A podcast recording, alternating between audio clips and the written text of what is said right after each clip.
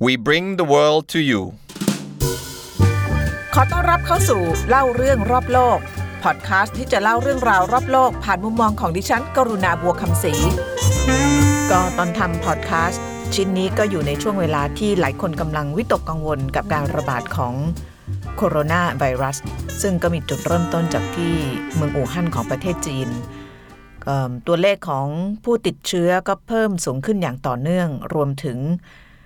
ตัวเลขของผู้เสียชีวิตด้วย แล้วก็จุดที่พบการระบาดก็ออกไปกว้างขวางมากขึ้นนะคะประเทศไทยในขณะที่พูดอยู่เนี่ยก็เป็นประเทศที่มีผู้ติดเชื้อลำดับที่สองรองจากประเทศต้นกำเนิดก็คือประเทศจีนนะคะก็ติดตามข่าวนี้มาแล้วก็มองนะคะว่า การเกิดการระบาดของโรคอุบัติใหม่ หรือว่าโรคอะไรก็ตามเนี่ยบางทีมันมีมิติ มากกว่ามิติในเรื่องของตัวโรคเองนะคะมิติที่เราอาจจะได้ศึกษาได้เรียกว่าสังเกตดูจากปรากฏการณ์ลักษณะแบบนี้ก็คือมิติทางด้านสังคมนะคะเพราะว่านอกเหนือจากตัวโรคแล้วก็ความรุนแรง ความอันตรายของตัวโรคแล้วเนี่ยเราจะได้เห็นวิธีการตอบรับวิธีที่ประชาชนรวมถึงรัฐบาลเนี่ยมีปฏิกิริยาตอบสนอง ต่อเรื่องที่เกิดขึ้น ที่พูดอย่างนี้ก็เพราะว่าถ้าเกิดเหตุการณ์การแพร่ระบาดเนี่ยเกิดขึ้นในประเทศสหรัฐ อังกฤษ เยอรมนี มันจะมีความแตกต่างกับเหตุการณ์ที่เกิดขึ้นในประเทศไทย กัมพูชา หรือว่าคองโก หรือว่าเม็กซิโก ถึงแม้จะเป็นตัวไวรัสตัวเดียวกันนะคะ เพราะฉะนั้นวิธีการควบคุม โรคระบาดนะคะวิธีการที่จะกำจัดวิธีการที่จะบริหารจัดการเนี่ยมันมันมีอะไรมากกว่าความร้ายแรงของตัวไวรัส หรือว่าตัวเชื้อโรค เพราะฉะนั้นก็เลยอยากจะคุยมิตินี้ในวันนี้นะคะแล้วก็จะยกตัวอย่างของการระบาดของโรคหนึ่ง ซึ่งตอนนี้ก็ยังระบาดอยู่แต่ว่าพลาๆไปแล้วพลาวๆไปแล้ว แล้วก็เป็นการระบาดที่ ต้องบอกว่าน่ากลัวพอสมควรแต่ว่าคนไทยไม่ค่อยรู้สึกมาก เพราะว่าเราค่อนข้างอยู่ห่างไกลจากโรคนี้ นั่นก็คืออีโบลานะคะอีโบลาก็อีโบลาเนี่ยระบาดครั้งล่าสุด แรงๆก็คือปี 2018 ก็ปีกว่าๆมานี้เองนะคะไม่นานมากนักนะคะแต่ว่าเริ่มต้นนิดหนึ่งเล่าเรื่องอีโบลาก่อนนะคะแล้วเราจะมาได้ดูนะคะว่ามิติทางด้านสังคม มิติทางด้านการเมืองเนี่ยมันไปมีส่วนทำให้ การจัดการกับเชื้อไวรัสเนี่ยมันซับซ้อนมากขึ้นหรือไม่อย่างไรนะคะอย่างที่บอกเนี่ยตัวไวรัสตัวความร้ายแรงของโรคตัวหนึ่ง แต่อีกอันหนึ่งที่จะเป็นปัจจัยก็คือปัจจัยของสังคมปัจจัยของการเมือง ที่มันจะมีส่วนทำให้เรารับมือกับโรคนี้ได้มากน้อยดีขนาดไหนนะคะพูดถึงอีโบลาเนี่ยโลกได้รู้จักกับเชื้ออันตรายเป็นไวรัสนะคะ เป็นครั้งแรกในปี 1976 ซึ่งเกิดการระบาดที่เมืองยัมบูกู ซึ่งอยู่ทางตอนเหนือของ DR คองโก อยู่ในใครนึกไม่ออกคนรู้จักรวันด้ามากกว่านะคะดิฉันก็ไปมาหลายครั้งรวันด้ายูกันดา DR คองโก อยู่แถวๆนั้น แต่ก่อนเป็นประเทศชื่อซาอีร์นะคะ ตอนนั้นเนี่ยมีโรคประหลาดเกิดขึ้นยังไม่รู้จักว่าชื่ออะไรนะคะก็อยู่ๆก็มีชาวบ้าน 300 กว่าคนเนี่ย ไข้สูง แล้วก็มีผื่นขึ้นตามตัว มีเลือดออกตามช่องต่างๆ ของร่างกายนะคะความรุนแรงของโรคเนี่ยมีสูงมากก็คือถ้าติด 10 คนเนี่ยตาย 9 คนนะคะแล้วก็ภายหลังเนี่ยก็มีการพบเชื้อการระบาดนะคะแล้วก็ถูกตั้งชื่อว่าอีโบลาตามชื่อของแม่น้ำในประเทศดีอาคองโก ซึ่งตัวนั้นก็คือประเทศเซยีนะคะเขาบอกว่าแหล่งของการ มาของไวรัสอีโบลาจากสัตว์สู่คนนะคะก็คล้ายๆ กับโคโรนาไวรัสนะคะ นั่นก็คือค้างคาวผลไม้นะคะ มันเป็นแหล่งของไวรัสอีโบลาในธรรมชาตินะคะ แล้วก็เข้าใจว่าที่มันแพร่มาสู่คนได้เนี่ยเกิดจากการที่คนเนี่ยเข้าไปหาของป่า แล้วก็กินสัตว์ป่าเป็นอาหารทำให้เกิดการติดเชื้อนะคะการแพร่ระบาดเนี่ยสามารถแพร่เชื้อจากคนสู่คนได้เหมือนโคโรนาไวรัสเลยนะคะ ผ่านการ สัมผัสเลือด น้ำที่อาเจียน ปัสสาวะ แล้วก็อุจจาระของผู้ป่วยนะคะอีโบลาเป็นเชื้อที่ติดต่อจากคนสู่คนนะคะก็อย่างที่บอกไปโดยการสัมผัสกับสารคัดหลั่งนะไม่ว่าจะเป็นปัสสาวะน้ำลายเหงื่ออุจจาระน้ำนมน้ำอสุจินะคะแต่ว่าอีโบลาเนี่ยเขาบอกว่าถ้าเกิดจะติดเนี่ยเชื้อจะแพร่กระจายได้ก็ต่อเมื่อผู้ป่วยต้องแสดงอาการโรคออกมาก่อนนะคะเพราะฉะนั้น ออันหนึ่งที่คนวิตกกังวลมากเกี่ยวกับไวรัสโคโรนาเนี่ยก็คือว่าอยู่ในช่วงของการฟักตัวก็สามารถที่จะแพร่ได้ หมายว่ายังไม่ต้องมีไข้มีอะไรเนี่ย มันก็แพร่ให้เราได้ ซึ่งมันก็วันวันพอสมควรนะฮะเพราะว่าคนที่ใกล้เราเนี่ยบางทีติดแล้ว แต่ว่ายังไม่แสดงอาการแล้วเราไม่รู้เนี่ยไปอยู่ใกล้ๆเขาแต่ก็ก็ตัดไปก่อนฮะยังไม่พูดถึงตรงนั้นนะคะ อีโบลาตอนพบครั้งแรกเนี่ยคือปี 1976 แล้วหลังจากนั้นเนี่ยการระบาดเกิดขึ้นเป็นระยะระยะนะคะไม่ต่ำกว่า 20 ครั้งในแอฟริกานะคะโดยเฉพาะแอฟริกาตะวันตก ซึ่งเป็นจุดกำเนิดของมันนะคะแต่ว่าที่รุนแรงมาก ๆ เลยเนี่ยนะแล้วก็จำได้ว่า ตอนนั้นก็ทำข่าวแต่ว่าไม่ได้เดินทางไปนะคะก็คือช่วงปี 2014 ถึง 2016 นะคะตอนนั้นเนี่ยแม้แต่ ประเทศที่อยู่ห่างไกล คือขอบเขตไม่ได้อยู่เฉพาะในแอฟริกาแล้วนะคะมันแพร่ไปถึงอิตาลีนะคะสหราชอาณาจักรแล้วก็สหรัฐ เพราะว่ามีบุคลากรทางการแพทย์เนี่ยที่เดินทางจากประเทศเหล่านั้นเนี่ยมาช่วยคนที่แถวแถวนี้นะคะที่แอฟริกาแล้วก็ติดเชื้อกลับไปนะคะก็ถือว่าเป็นโรคอุบัติใหม่ร้ายแรงจนองค์การอนามัยโลกเนี่ยต้องมีการประกาศ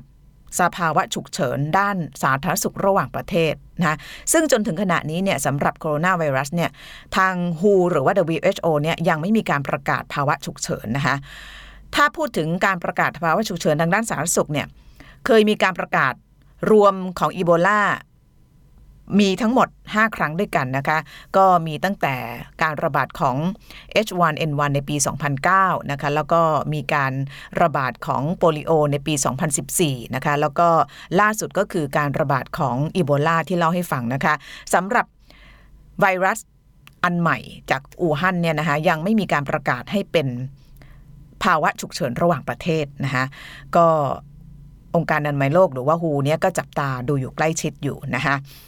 ตอนนั้นเนี่ยที่เขาต้องประกาศให้เป็นภาวะฉุกเฉินเนี่ยก็เพื่อที่จะให้ประชาคมโลกเนี่ยร่วมมือกันในการหยุดยั้งการแพร่กระจายของไวรัสนี้เองนะคะ ตอนที่ระบาดเมื่อปี 2014ถึง2016เนี่ย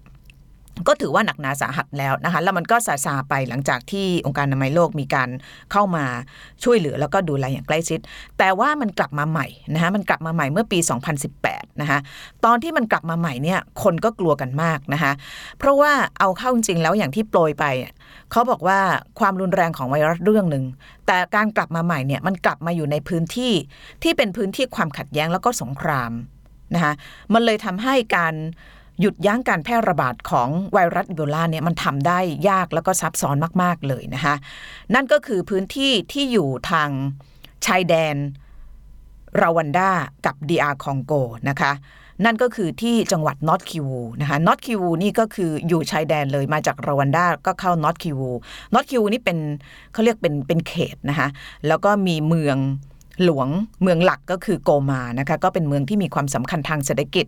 มีสนามบินนานาชาตินะคะใครเคยไปที่นั่น ส่วนใหญ่คนไม่เคยไป DR คองโกเนาะส่วนใหญ่ถ้าคนไปก็จะไปยูกันดาหรือไม่ก็รวันดานะคะแต่ว่าคนที่ไปแถวนั้นเนี่ยพอจะเห็นสภาพของเรียกว่า geography หรือว่าภูมิศาสตร์อยู่นะคะที่ตรงนั้นเนี่ยที่บอกว่ามันทำให้ปัญหามันมีความซับซ้อนขึ้นเนี่ยเพราะว่ามันเป็นจุด นะคะมันเป็นจุดที่มีสงครามกลางเมือง มีกลุ่มติดอาวุธนะคะแล้วก็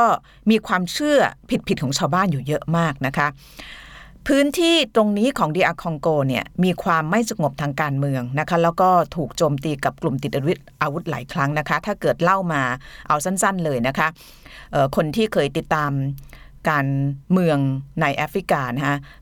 รายการรอบโลกของเราก็เลยไปทำเคยไปทำที่ที่รวันด้านะคะ สงคราม กลางเมืองรวันดาระหว่างตุตซี่กับฮูตูเนี่ยที่เป็นสงครามฆ่าล้างเผ่าพันธุ์เนี่ยสิ้นสุดลงเมื่อปี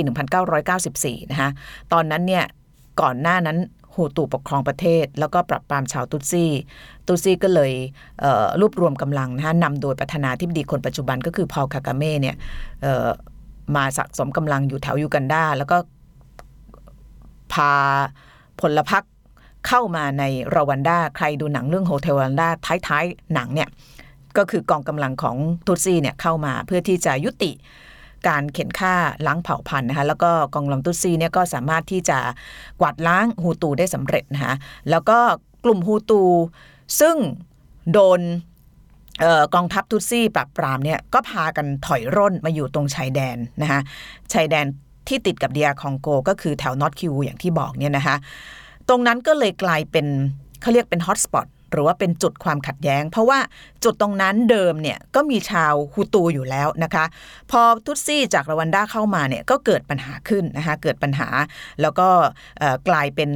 เขาเรียกว่าความขัดแย้งระหว่างประเทศ เพราะว่าประธานาธิบดีคนใหม่ของรวันดาซึ่งตอนนี้ก็ยังเป็นอยู่เนี่ยเป็นทุตซี่ใช่ไหมคะก็พยายามจะเข้ามา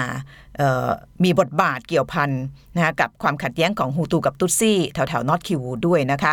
ก็เลยยุ่งเหยิงกันหมดเลยนะคะตอนนั้นกองกำลังตุตซี่กับรวันด้าไม่พอใจนะคะไม่พอใจ เพราะว่าตอนนั้นฮูตูที่หนีไปเนี่ยก็ดันไปเล่นการเมืองในเดีอาคองโกนะคะ แล้วก็ทำให้เกิดเป็นสงครามคองโกครั้งที่หนึ่งก็คือกองกำลังรวันด้าเนี่ยเข้ามา แล้วก็สู้รบกับกองกำลังของเดีอาคองโกนะคะ มีการเข้าไปบุกเข้าไปที่นั่นเลยนะคะก็โค่นล้มประธานาธิบดี ซึ่งตอนนั้นก็คือประธานาธิบดีเซโกออกจากอำนาจนะคะแล้วก็ตั้งคนใหม่ขึ้นมาเป็นประธานาธิบดีนะรวันดาก็เข้าไปแทรกแซงการเมืองของเดียของโกนะคะเดียคองโกมีผู้นำคนใหม่ได้แค่ปีเดียวเนี่ยความวุ่นวายก็กลับมาอีกครั้งนะคะ เพราะว่าเป็นรัฐบาลหุ่นเชิดของรวันดาใช่ไหมฮะก็เปิดช่องให้รวันดาแล้วก็พันธมิตรก็อย่างยูกันดาเนี่ยเข้ามาควบคุมกอบโกยทรัพยากรธรรมชาติที่มีมากมาย ตรงนี้ขอแถมนิดหนึ่งคนอาจจะถามว่าเอ๊ะแถวๆนั้นมันมีอะไรทำไมถึงตีกันทำไมถึงแย่งกันอันที่หนึ่งคืออำนาจนะฮะแต่ว่าอำนาจเนี่ยมันจะไม่มีความหมายอะไรหรอกถ้าเกิดแถวๆนั้นอะมันไม่เต็มไปด้วยทรัพ พยากรธรรมชาติที่มันสามารถจะทำเงินได้มากมายนะคะเพราะฉะนั้นเหตุผลของสงครามคองโก ครั้งที่หนึ่งครั้งที่สองที่เกิดขึ้นแถวๆนั้นเนี่ยมันคือการกอบโกยแย่งชิงทรัพยากรธรรมชาติกันนะคะและความขัดแย้งที่เกิดขึ้นที่เป็นสงครามระหว่างสองชาติสามชาติตรงนั้นเนี่ยมันทำให้เกิดกลุ่มติดอาวุธขึ้นมามากมายนะคะทุกครั้งที่มันมีลักษณะของการเมือง หรือว่าสภาพสังคมแบบเนี้ยมันจะ เกิดการผุดขึ้นของพวกกองกำลังติดอาวุธนะคะที่จะไปเข้าข้างนู่นทีเข้าข้างนี้ทีแล้วก็กอบโกยผลประโยชน์นะะจากชาวบ้านแล้วก็พื้นที่แถวๆนั้นนะคะ เชื่อไหมว่าตอนนั้นสงคราม แถวๆนั้นเราไม่ค่อยรู้เนาะคนตายไป 5 ล้านคน 5 ล้านคนนะคะจากสงครามคองโกนะคะทุกวันนี้เนี่ยยูกันดากับรวันดาถอนทหารออกจากเดียคองโกไปแล้วนะะแต่ว่าที่เหลืออยู่อย่างที่บอกเนี่ยก็คือบรรดา กลุ่มติดอาวุธมากมาย ที่ยังกอบโกยหากินกับประชาชนแถวๆนั้นอยู่นะคะก็ทำทั้งธุรกิจเหมืองแร่ผิดกฎหมาย ยาเสพติดอะไรต่างๆ มากมายนะคะก็ถือว่าเป็นพื้นที่ที่เรียกว่าพื้นที่อันตรายนะคะพื้นที่อันตรายแล้วก็มีกลุ่มแก๊งต่างๆ มากมาย แต่กลุ่มที่เราอยากจะพูดถึงเนี่ยคือกลุ่มติดอาวุธที่เรียกตัวเองว่ากลุ่มติดอาวุธใหม่ ๆนะคะ กลุ่มนี้เนี่ย มีความเขาเรียกอะนอกเหนือจากใช้ความรุนแรงแล้วเนี่ยยังมีความเชื่อผิดๆด้วยนะคะในช่วงที่อีโบลาระบาดแถวๆนั้นเนี่ยกลุ่มนี้เนี่ยจะเข้าเผาโจมตีลอบวางเพลิง ศูนย์ที่เป็นศูนย์รักษาโรคอีโบลานะคะ โดยเฉพาะที่เมืองบูเทมโบนะคะ มีรายงานนะฮะรายการของเราเคยทำเรื่องนี้ ถ้าเกิดกลับไปดูดิฉันไม่แน่ใจว่าเป็น episode ไหน แต่ว่าเราทำไปนะคะก็สงสารคนที่นั่นมากนะคะเพราะว่าพอติดเชื้อแล้วเนี่ยอองค์กรระหว่างประเทศก็เข้าไปสร้างเขาเรียกสร้างศูนย์รักษานะคะแล้วก็รักษาประชาชนให้ความช่วยเหลือนะคะแต่ว่า ไอ้กลุ่มติดอาวุธใหม่ๆเนี่ยเข้าไปนะคะไปเผาเอกสารเผายาเผาอาคารที่ทำการรักษาผู้ป่วยนะคะหลายครั้งเลยแล้วก็โจมตีบ่อยมากนะคะ ทั้งใช้ปืนยิงเข้าไปบางทีก็คว้างระเบิดนะคะทางรัฐบาลเดียคองโกก็ส่งเจ้าหน้าที่ทั้งทหารตำรวจมา แต่ว่าบางทีก็ต้านต้านทานไม่ไหวนะคะเพราะว่าพวกกลุ่มติดอาวุธเนี่ยบางทีมามันก็ไม่ได้บอกใช่ไหมคะแล้วก็ บรรดาเจ้าหน้าที่การแพทย์เนี่ยแล้วก็พวกบรรดาอาสาสมัคร ซึ่งจำนวนมากเนี่ยเป็นอาสาสมัครจากนานาชาตินะคะจากทั้งสหรัฐเยอรมันฝรั่งเศสอังกฤษเนี่ยเขาไปทำงานแบบเหมือนกับแนวหน้านะคะคือน่าสงสารมากหมอพวกเนี้ยคือนอกเหนือจากจะต้องเขาเรียกอะไรเสี่ยงจากการติดโรคแล้วเนี่ยก็ยังเสี่ยงต่อการที่จะถูกพวกกองกำลังติดอาวุธพวกเนี้ยทำร้ายหรือว่าฆ่าเอาได้นะคะบ่อยครั้งเนี่ย ที่แผนงานของเจ้าหน้าที่เหล่านั้นเนี่ยต้องถูกเลื่อนหรือปฏิบัติไม่ได้นะคะเวลาไปเนี่ยถ้าไปดูในสารคดีที่เราทำไปเนี่ยจะเห็นเจ้าหน้าที่เนี่ยเวลาไปไหนเนี่ยจะต้องมีเอ่อตำรวจมีทหารคอยคุ้มกัน ทั้งๆทที่ไปเพื่อที่จะรักษาชีวิตของผู้คนนะคะอันนี้คือความลำบากประการหนึ่งของเจ้าหน้าที่ที่ทำงานที่นั่น ซึ่งก็เป็นเหตุผลว่าทำไมการยับยั้งการแพร่ระบาดอีโบลาในครั้งนี้เนี่ยมันถึงซับซ้อนแล้วก็หนักหนาสาหัสมาก แต่ว่ามีอีกอันหนึ่งนะคะอีกอันหนึ่งซึ่งมันเขาเรียกว่าสำหรับตัวดิฉันเนี่ยเป็นเป็นเรื่อง unfortunate มาก คือเป็นเรื่องที่มันไม่ควรจะเกิดขึ้นนะคะอย่างไอ้เรื่องสงครามความขัดแย้งเนี่ยมันอยู่นอกเหนือความควบคุมของเรา แต่ว่าอันเนี้ยมันเป็นเรื่องความเชื่อนะความเชื่อผิดๆของประชาชนที่มีเกี่ยวกับตัวไวรัสนะคะทำให้มันไปทับซ้อนปัญหาที่มันมีอยู่แล้วนะคะทั้งตัวความร้ายแรงของโรคเอง ทั้งสงครามความขัดแย้ง อันหนึ่งที่มากระหน่ำซ้ำเติมก็คือความเชื่อของประชาชนแถวๆนั้นนะคะ ประชาชนจำนวนมากในเดียคองโกเนี่ยซึ่งส่วนใหญ่ก็อาจจะไม่ได้รับข้อมูลหรือว่าถึงได้รับข้อมูลเนี่ยแต่ว่าก็เป็นยังเป็นสังคมที่อาจจะเชื่อในเรื่องของข่าวลือพูดผีปีศาจแล้วก็ความเชื่ออะไรต่างๆ นานาที่อาจจะไม่ได้อธิบายได้ในทางวิทยาศาสตร์นะฮะคนแถวนั้นเนี่ย จำนวนมากเชื่อว่าไวรัสอีโบลาเนี่ยเป็นเรื่องหลอกลวง เป็นเฟกนิวส์เป็นข่าวลวงนะคะ อย่างเช่นศูนย์รักษาเนี่ยที่เราทำสารคดีที่เราทำเนี่ยศูนย์รักษาเนี่ยชาวบ้านเขาพูดเลยว่า เป็นศูนย์ที่แบบถ้าใครเข้าไปแล้วเนี่ยจะไม่มีโอกาสออกมานะคะโดยไม่ทำความเข้าใจว่าไม่มีโอกาสออกมาเนี่ยเพราะว่าคนที่ติดเชื้อเนี่ยมันมีภาวะรักษาไม่ได้แล้ว นึกออกมาส่วนใหญ่เข้าไปสมมติติดสิบตายห้าอย่างเงี้ยแล้วญาติพี่น้องคนที่ตายก็จะกระจายข่าวลือไปบอกว่า มันไม่ใช่ศูนย์รักษาคนหรอก มันเป็นศูนย์แบบกำจัดคนนะคะเข้าไปเนี่ยเห็นปะตายกันเกือบหมดเลยนะ เพราะนั้นปากต่อปากพูดไปเนี่ยชาวบ้านซึ่งไม่ได้มีการศึกษาหรือรับข้อมูลที่เป็นวิทยาศาสตร์มาก่อนเนี่ยก็จะมีการพูดต่อไปนะคะแล้วก็บอกว่าไอ้ศูนย์เนี่ยมันเป็นศูนย์ฆ่าคน มันไม่ได้เป็นศูนย์รักษาคนนะคะ บางคนก็บอกว่าศูนย์เนี่ยเป็นศูนย์หลอกคนเข้าไปเพื่อที่จะตัดอวัยวะไปขายนะคะเพราะฉะนั้นมันก็เลยยิ่งทำให้การทำงานของเจ้าหน้าที่นั่นยากลำบากมากขึ้นนะคะ ในชนบทพื้นที่ที่คนยังเชื่อว่าอาการของอีโบลาเนี่ยมันมาจากไสยศาสตร์มนต์ดำมันเป็นยาพิษที่ศัตรูมาเพื่อที่จะกำจัดเขานะคะพอเขาเชื่อแบบนั้นแล้วเนี่ยการใช้หลักการทางวิทยาศาสตร์ในการอธิบายเนี่ยมันก็เปล่าประโยชน์นะคะ ข่าวลืมก็จะแพร่กระจายออกไปเป็นวงกว้างนะคะ แล้วก็คนที่มีส่วนในการเผยแพร่ข่าวลือพวกนี้ก็คือบรรดาพ่อมดหมอผีนะคะซึ่งมีเยอะมากในแอฟริกา เราก็เคยทำเรื่องนี้นะคะพ่อมดหมอผีนี่แบบว่าเป็น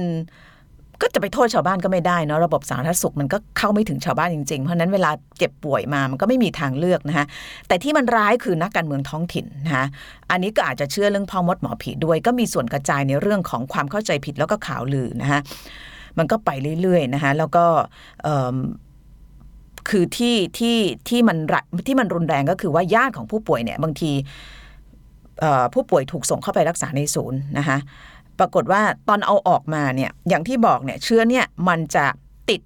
ทางสารคัดหลั่งนะคะถ้าเสียชีวิตแล้วก็จะเป็นพวกน้ำเลือดน้ำเหลืองอะไรพวกนี้นะเพราะฉะนั้นเจ้าหน้าที่เขาจะไม่ให้บรรดาญาติเนี่ยเข้าไปเห็นร่างหรือว่าศพ หรือไปสัมผัสนะคะเพราะว่ามันสามารถจะติดได้ แต่ชาวบ้านเนี่ยเชื่อว่าหรือคิดว่าบรรดาเจ้าหน้าที่เนี่ยตัดอวัยวะไป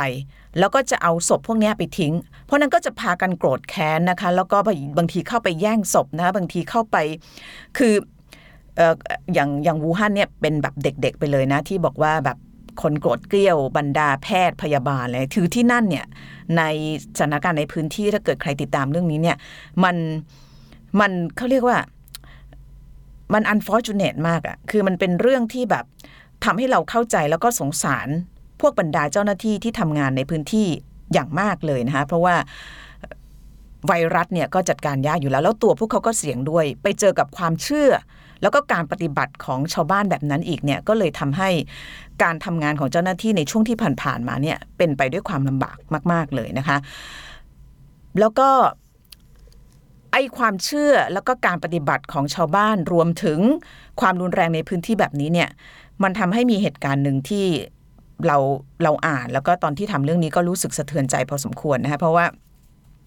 เจ้าหน้าที่ที่เข้าไปเนี่ยเสี่ยงชีวิตมากนะคะ มีคุณหมอคนหนึ่งนะคะมีคุณหมอคนหนึ่งคุณหมอริชาร์ดมูโซโกนะคะ ท่านเป็นนักระบาดวิทยาที่เชี่ยวชาญด้านโรคระบาดในเขตร้อนเนี่ยเดินทางมาจากแคเมอรูนเพื่อที่จะเข้ามาช่วย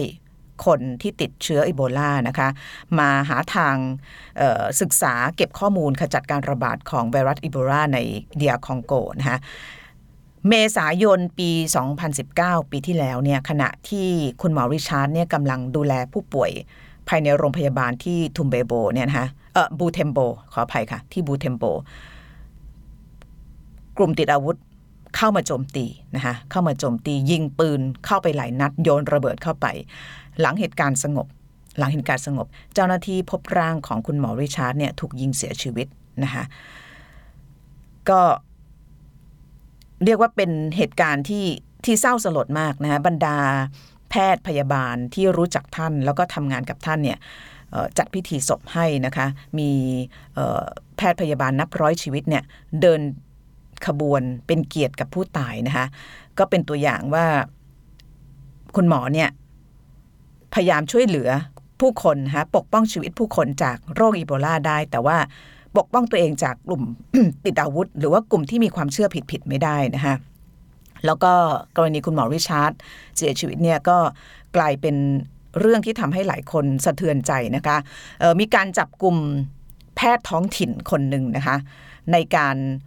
ไปสมรู้ร่วมคิดกับกลุ่มก่อการร้าย แล้วก็ช่วยวางแผนโจมตีนะคะแพทย์ท้องถิ่นเนี่ยไม่ไม่มีการระบุว่าทำไมจึงไป